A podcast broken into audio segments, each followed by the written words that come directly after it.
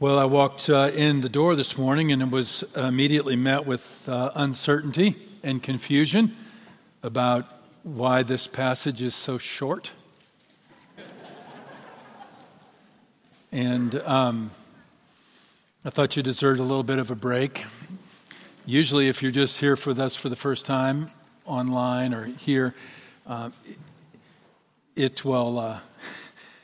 Our passages usually take about seven minutes to read. I think this sermon could come in at under seven minutes. There's just a little tiny bit here. So, um, but I'll do my best to uh, stretch it out. So don't worry. Um, one, one note, too, I took my eye off the bulletin again.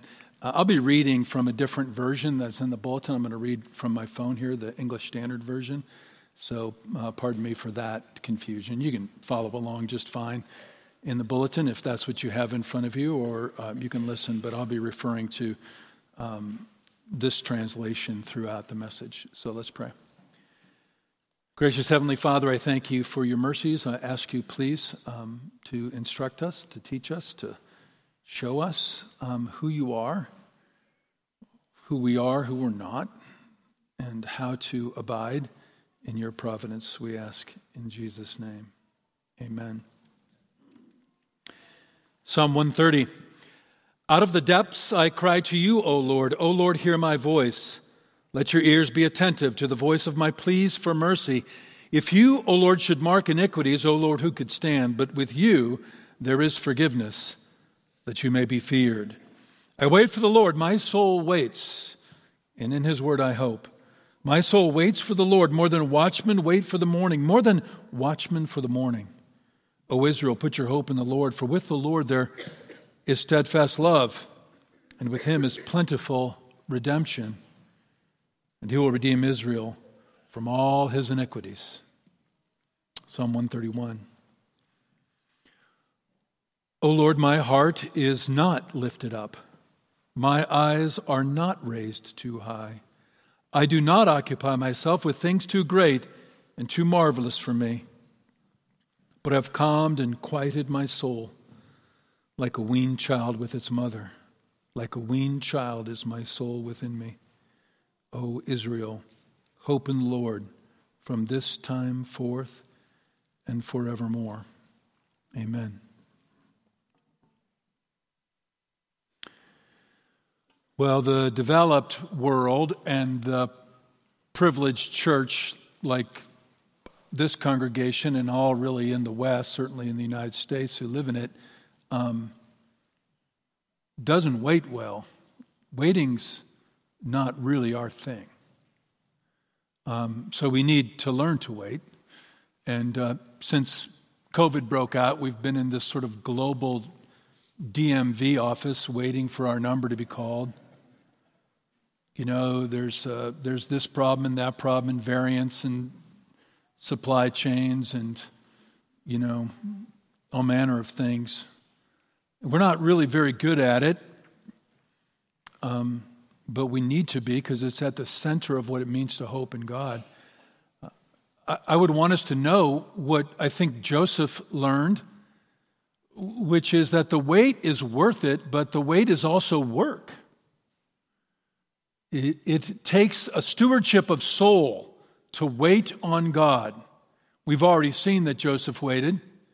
Um, we even had a sermon about that, but now we're going to look at this poetic expression that we might learn how to wait. What is waiting? Well, waiting is what humility does. You might say that uh, humility is waiting's verb. And these two Psalms, these sister Psalms, these siblings, right one after the other, we'll, we'll look at their structure a little bit first to see how they integrate, and then we'll unpack each one, and um, we will hopefully learn um, how to wait. Learn that God um, is always working, waiting before Him and waiting before our own desires with humility. That's what this message, that's what these Psalms are about. But first, let's look at the Psalms and the structures themselves, and then we'll dig into each one. Well, I want us to see from these two Psalms is that they have contrasting tones and common themes. They're clearly intended to be together. That's why the Psalter puts them back to back. So um, if you could open up and they'll be fine, the bulletin um, version will, will display this clearly. Um, the contrasting tones go in this way. The, the first psalm is filled with angst and, and we could say linguistic squirming. The, the psalmist is overcome. The second is ironic and peaceful, not stoic, but there's a vital calm um, in the psalmist's heart. The first is filled with dread of God, whose holiness cannot be tamed by his offerings. And um, the second psalm has no dissonance at all. The, the psalmist is at peace with God's uh, sovereign graces. We might say that the first psalm is about uh, a phrase in the Bible, um, a name for God called the fear of Isaac. And it's the name used when Isaac is offered up and then rescued at the last moment. It's this transcendent, overpowering, um, uncontainable God. And the second song, that's about transcendence. The second song we're looking at is about God's immanence. We might call it what Jesus referred to as the bosom of Abraham psalm. What I want us to see as we walk through these two Psalms is that both of those are how we live before God. We live before God the great and God the near the transcendent and the immanent, the far away and the nearby God, the tender God and the majestic God. And living in between those two, as we'll see in the cleft of them, is where humility um, is born and bred, where we can steward it in our lives and learn to wait by it. Because no one in this room is good at waiting. I know that because no one in this world is good at waiting. Waiting is perhaps the most taxing spiritual discipline to develop. It takes the full three score and seven and all that stuff, all that King James living that we need to do, that language. It takes a whole lifetime. So let's take a look at these Psalms then, one after another. The first one is um, about humility before God. And that's what we want to take a look at. Out of the depths I cry to you, O Lord. O Lord, hear my voice. Let your ears be attentive to the voice of my pleas for mercy. The psalmist is overcome.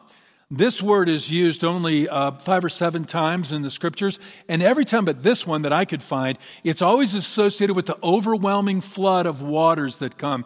In the scriptures, the waters ever since the flood with Noah, um, are, are often used, perhaps most often used, as images of this overwhelming providence that's too extreme and vast to control. The psalmist is crying out from this deep, dark place. And all he can do is cry for mercy. That's a characteristic of being in the full extremity of despair. When you have no plea, no bargain, when you have no grounds by which you can um, plea your case or leverage your claim or demand your deliverance when you're completely at the mercy of God, abject, total mercy of God, would He act or not act? That's when you're in that place. Now, I have two observations about that. That uh, it's not uh, many of us have really been in that place. I'm sure some of us have, perhaps a number of us have. But to be in this place where you are, are too um, far down, too deeply um, underwater, as it were, that's not a common place for us. Not a common place um, for us to live. And the reason um, for that is that we have so many resources around us to get us out of trouble. I mean, that's, that's what we do. We have uh, a continuum from our own personal wealth or resources or family. Um, most of us, not everyone here, of course, but we, we certainly live in a functional society. I know that's striking to you. Um, you may not think we live in a functional society, but I assure you, travel the world a little bit and you'll realize that we're killing it here. There's a lot of places that aren't like this. But all this kind of stuff insulates us from this despair. It's a, it, it is a, as it were, um, an inoculation against the shortness of our arms and the weakness of our legs and the inability that we have. There's so much to distract and medicate us to um, help us uh, forget that really, unless God exercises his mercy, what does it matter to gain the whole world and forfeit even your soul? Our daughter, um, we don't have children anymore, we have adults, but uh, when she was a child, um, she was very sick. She's probably about four. And um, she was, you know, throwing up and doing all the things in the middle of the night that sick children do. She had a fever and she was laying down on the bathroom floor um, on, uh, on, a, on, I guess, probably on some towels and stuff. And we were sitting there watching her and, and uh, she caught her breath and she said, she, she said the American cry that every American knows.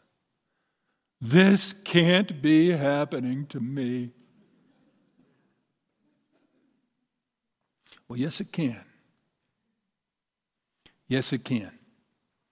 If there's anything we've learned is that we can't insulate ourselves against every threat, against every hurricane, against every tornado, against every virus, against every economic downturn, against every unfaithful relationship that we're in. We, we can't do that. There's no such thing as that. So, yes, it can. And, um, and that should lead us to humility. This, this next word is, this next line seems out of place to both the secular world around us and, and to Christians who have misunderstood grace. The, the secular spiritualists, if you will, think that why, why all of a sudden is this desperate, weak, weeping, crying person talking about their sins? Oh Lord, if you should mark iniquity, who could stand? But with you, there's forgiveness. Why are we talking about sin all of a sudden? Because but the reality is that the, the overwhelming um, brokenness of the world is born of sin. It's the fruit of sin. It's the dysfunction that comes from sin. It's not this uh, pre scientific medieval foolishness, and I, that's what the world might think. I, I think what the, the church would think is well, well, grace means we don't have to worry about that right now. God is most concerned right now with the fact that I'm freaking out that I'm overwhelmed, that my heart's broken. Well, God is concerned about all those things. Although the idea of freaking out is never specifically used in that language in the Bible. There's a lot of images of people freaking out, and God's concerned. But, but, but what God understands at the core and the root of the issue is, is our brokenness. What if your whole world went well? What if everything happened according to your plan? What if you had joy every single day? And always got what you wanted, and your sins were not forgiven.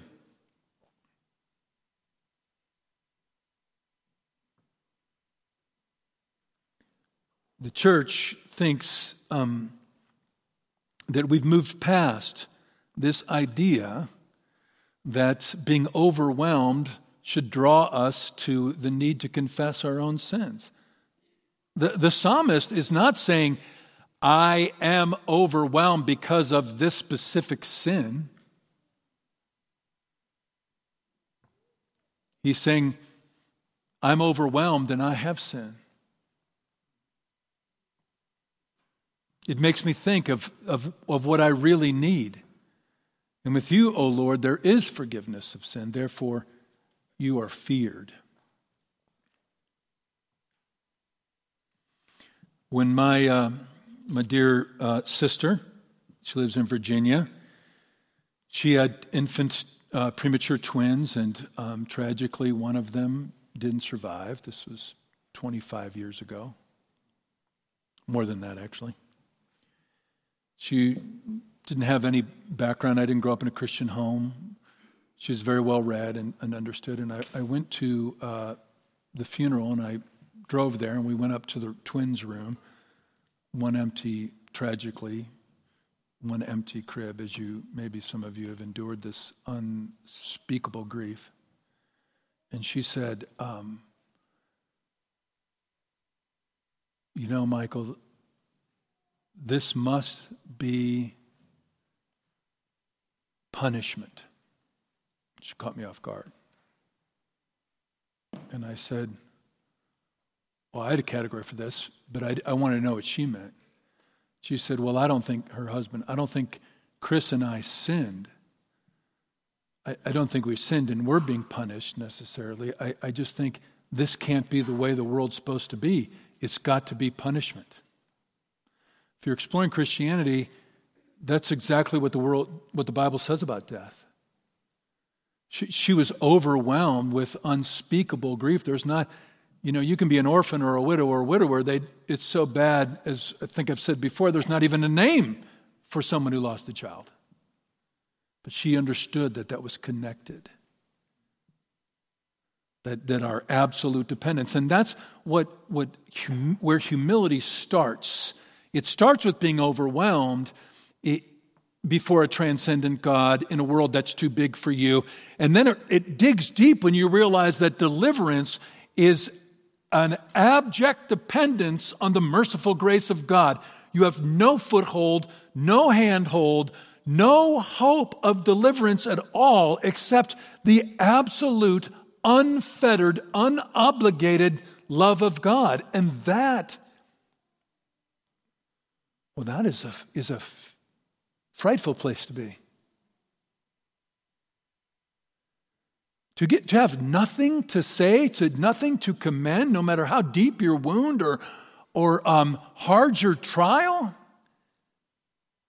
To know that in the midst of all this, still what, what you have only, which is all, if you're exploring Christianity, you need, is to cry out to the unobligated mercy of God and His Son Jesus Christ.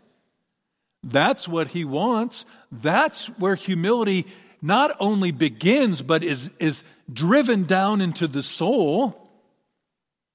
And that's where you find this this assuring, comforting terror before the greatness of God.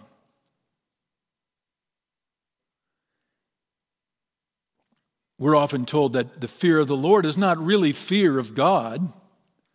Well, I'm here to tell you it absolutely is fear of God.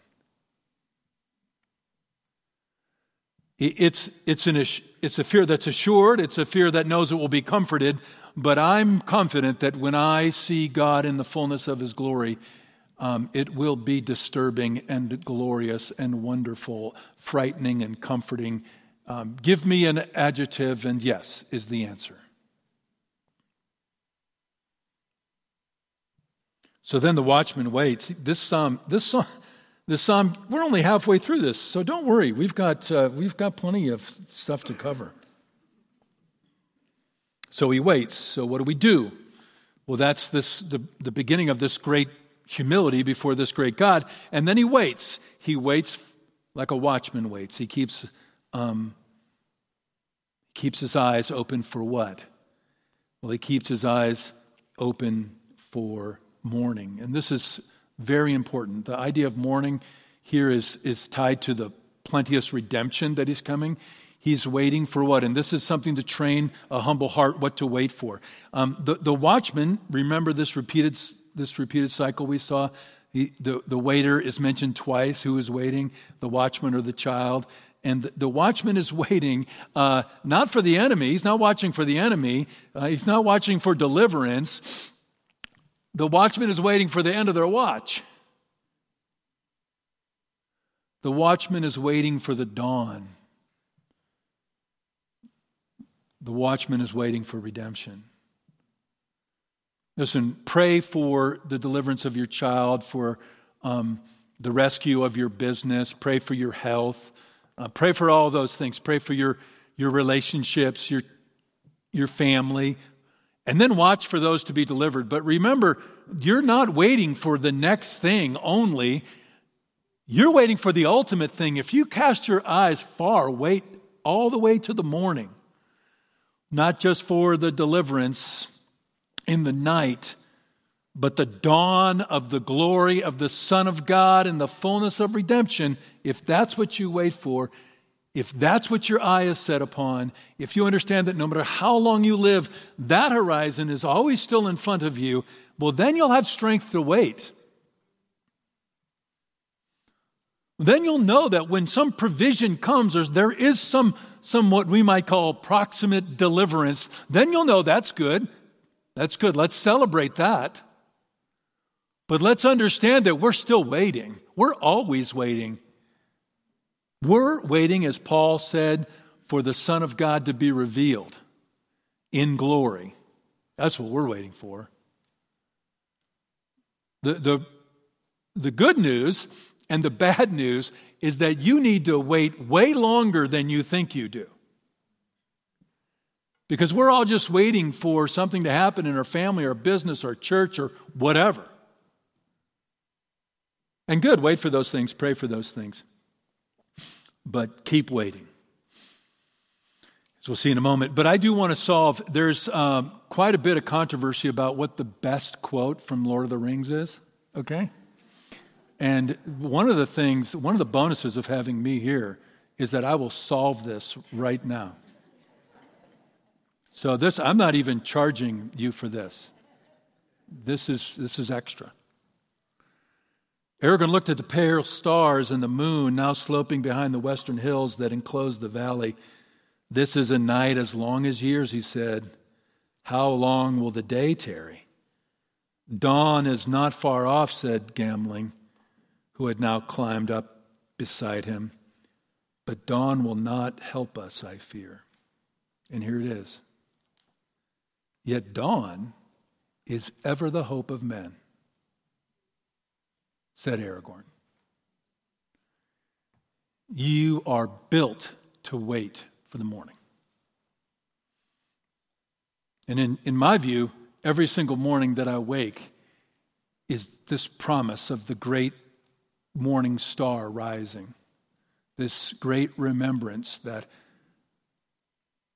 there will be a day when the sun will no longer be needed because the whole new heaven and new earth are filled with the light of the glory of the Father and the Son and the Holy Spirit. You were made to, you were made to wait for the morning. The real morning, the full morning. Now, when you have a morning tomorrow, remind yourself that this is just a little picture of the morning that the watchmen wait for. And what comes that morning? Well, what comes that morning is, uh, I love this phrase, Plenteous redemption. That's a word you probably haven't used this week. Maybe you should use it on Thanksgiving. What does that mean? Well, that means that every lost friendship, every dashed dream, every sin, all shame, all brokenness, all of your scars, every night of despair, Every moment of uncertainty will be washed away in the brilliant light of the glory of God and His everlasting and infinite comfort for you. That means that there will be enough redemption. That means that, that you will not wonder what God had done and why He didn't do other things. You won't, you won't um, be remembering with regret or bitterness or sorrow any of these things in our lives that bruise and break us and discourage us, that there's enough redemption to go around for everyone and for everyone's sorrows and griefs and tears and joys. You will not find your way into redemption and say to yourself, This is it. This is what we were promised. There's plenteous redemption. Think, think of it this way as Paul says, uh, one of the writers of the New Testament, he who did not spare his own son, but f- gave him up for us, how is he going to hold anything back from you? He already bought the heavens and the earth. You will not, you will not be disappointed. So, with that assurance, with that hope put off into the future, what are you going to do now? What does humility say you should do now?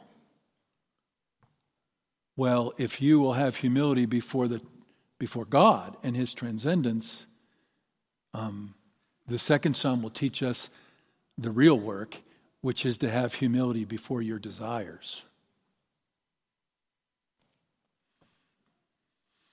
First, the knowledge of the humble, and then the desire of the humble. Let's look at that.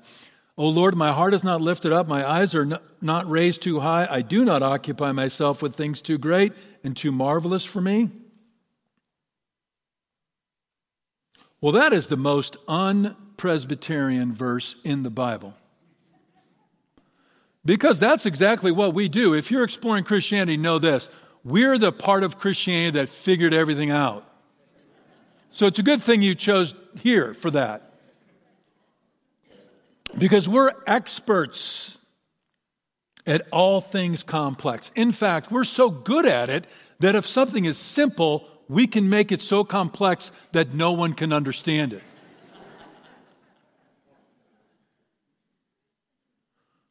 But the psalmist has his mind humbled.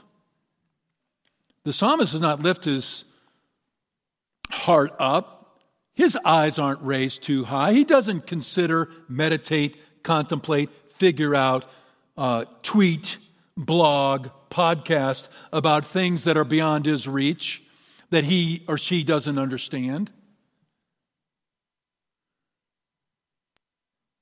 Humility begins, I think, with humility of mind. Repeat after me I just don't know. And no one wants to say that. Like everybody's looking around. Who's going to be the first person to say that out loud? The thoughts of the minds, the schemes are interpretives.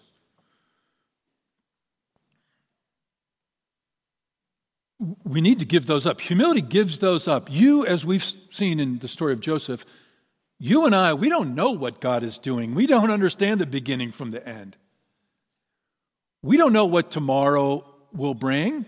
We, we don't know what really happened yesterday in terms of its implications, and that's where um, the knowledge of the humble begin to find peace. God's ways are secret, His purposes are beyond tracing out.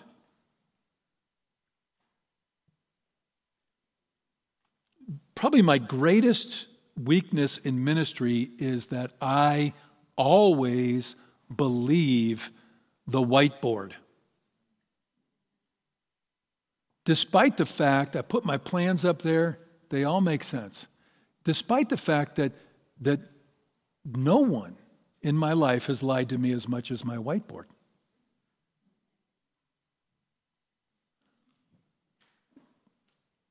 No one has deceived me as much as myself with a dry erase marker.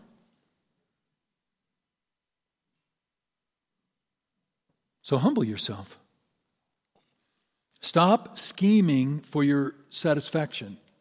I'll try to do the same for me, or our safety, or our significance. I have some friends. So I played uh, football in high school, and uh, Coach Jones was our coach. He was, uh, you know, he was a coach in the 70s. This, he's exactly what you think a coach in the 70s would be. And um, he was, uh, we were a pretty good team, and we were practicing once, and I, I made the wrong move, and, and he, um, he informed me of my error. Let's just say that. That's all I want to say about that. And then he, and then I said to him, Coach, I thought, and at that moment he gave a phrase to some of all of my friends, some of whom still use it to this day, 43 years later. He stopped me in the middle of it and said, Kelly, you think too much, Kelly. You think too much. And I got two or three buddies that will still say that to me. And I probably still need to hear it.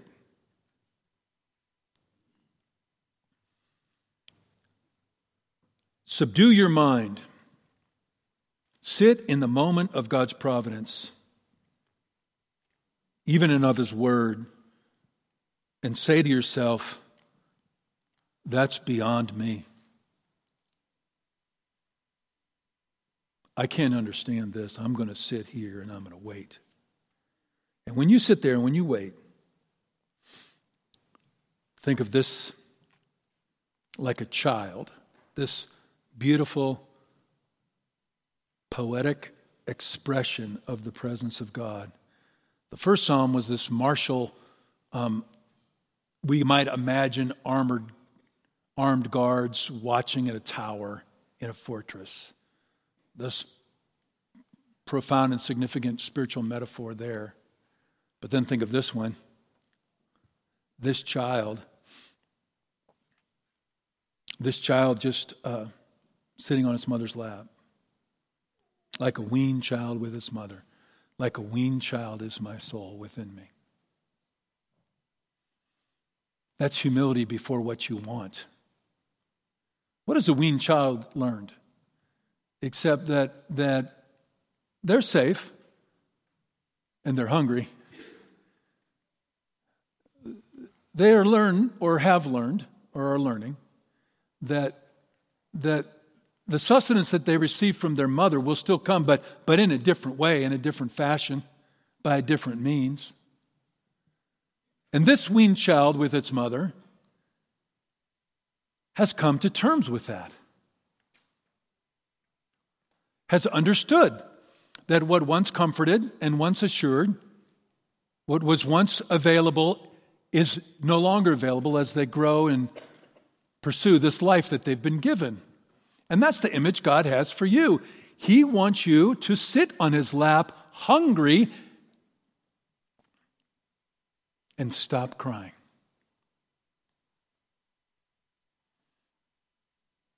Uh, God loves and has patience for your tears, but, but you love and have patience for your children's tears, and you want them to stop crying, don't you? Is that just me? We, we attempted to have an overnight with our granddaughters uh, Friday night.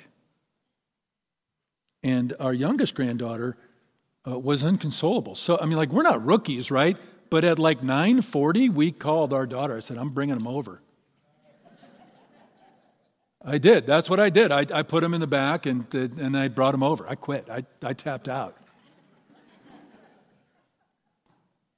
And uh, it was really at the point where, where this little girl could not be consoled by anybody. You, you know when, you, when your two and a half year old is saying, Don't touch me. You're like, Okay. Maybe that's a clue that we need to get her to mom. And then mom was able to calm her down. And Sandy and I climbed into bed about 10:10. I was like, this is what grandparenting is awesome about. So, um, but she did find comfort, but she didn't really get what she wanted totally. She wanted to eat again. She just wanted to do what she wanted to do, and so do you, and so do I. And in, until we learn that, that we need to wait hungry in the presence of our provider, that, that he can be as near to us as a parent to a child on their lap and not give us what we want the way we want it, and we can sit there in peace. That's to be humble before your desires.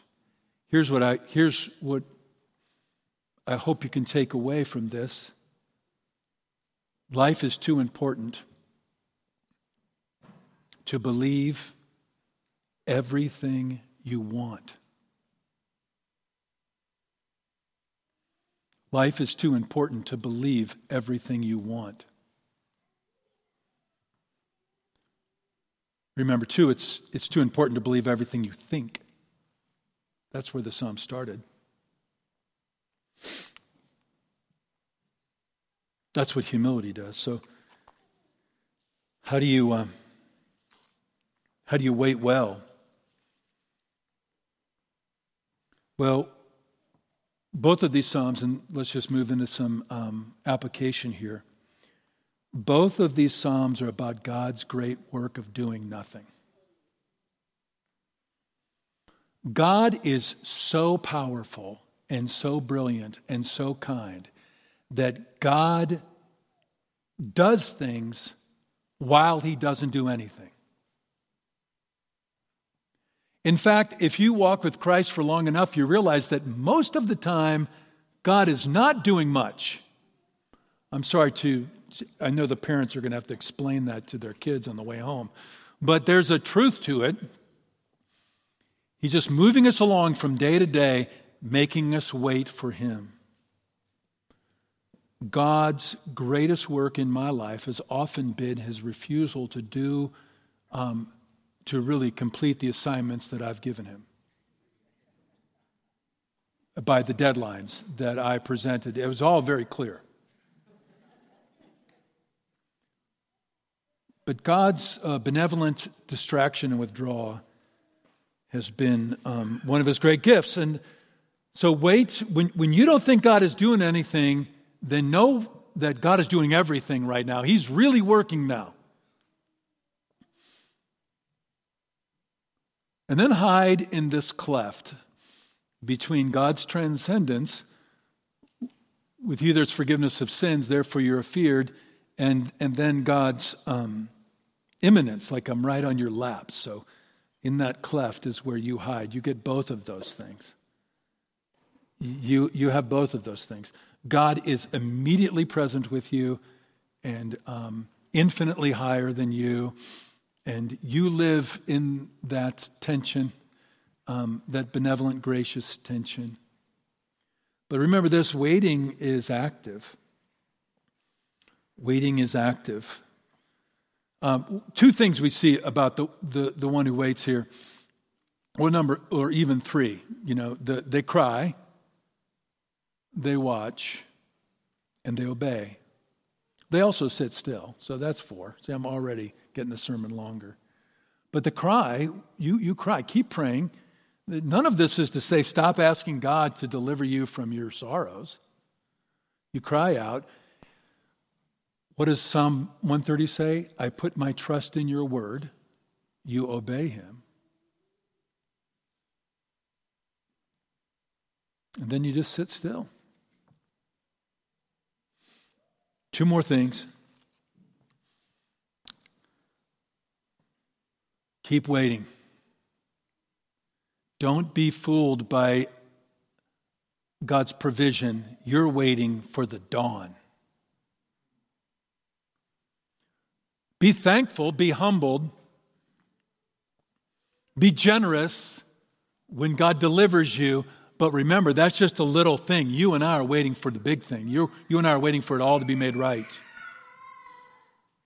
And then finally, wait hungry.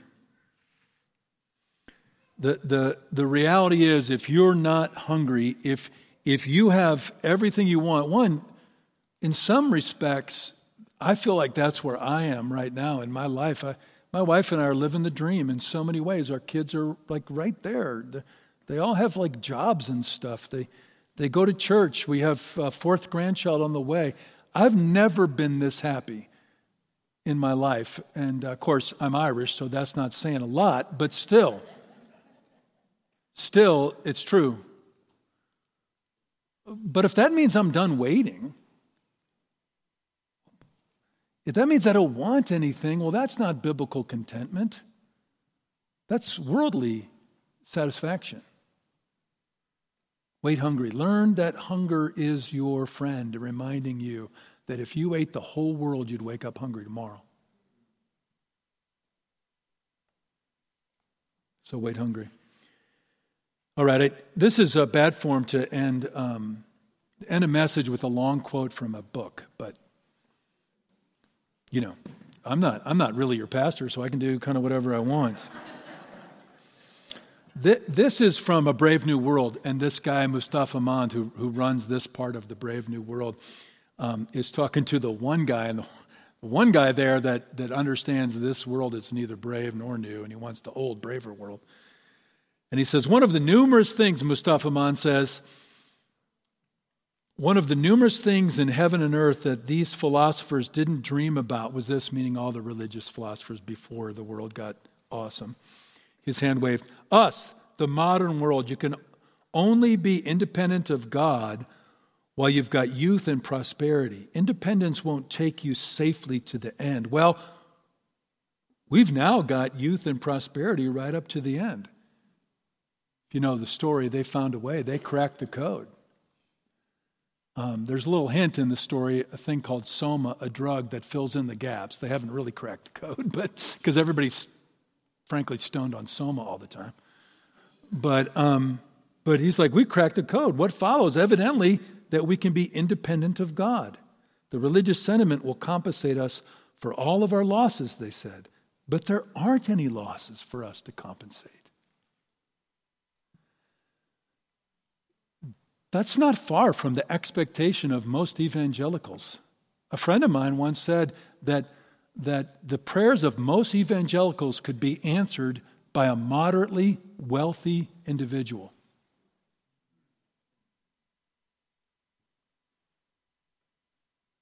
If you're not hungry, then you don't need God. If you have everything, you don't need to wait. But if you know, if you know that none of this will work without what comes next, then wait like a watchman and wait like a child. Wait for God's plenteous redemption. Gracious Heavenly Father, we thank you for your mercies. We ask you, please, to um, show us how to wait and to love you in the waiting. I pray in Jesus' name. Amen.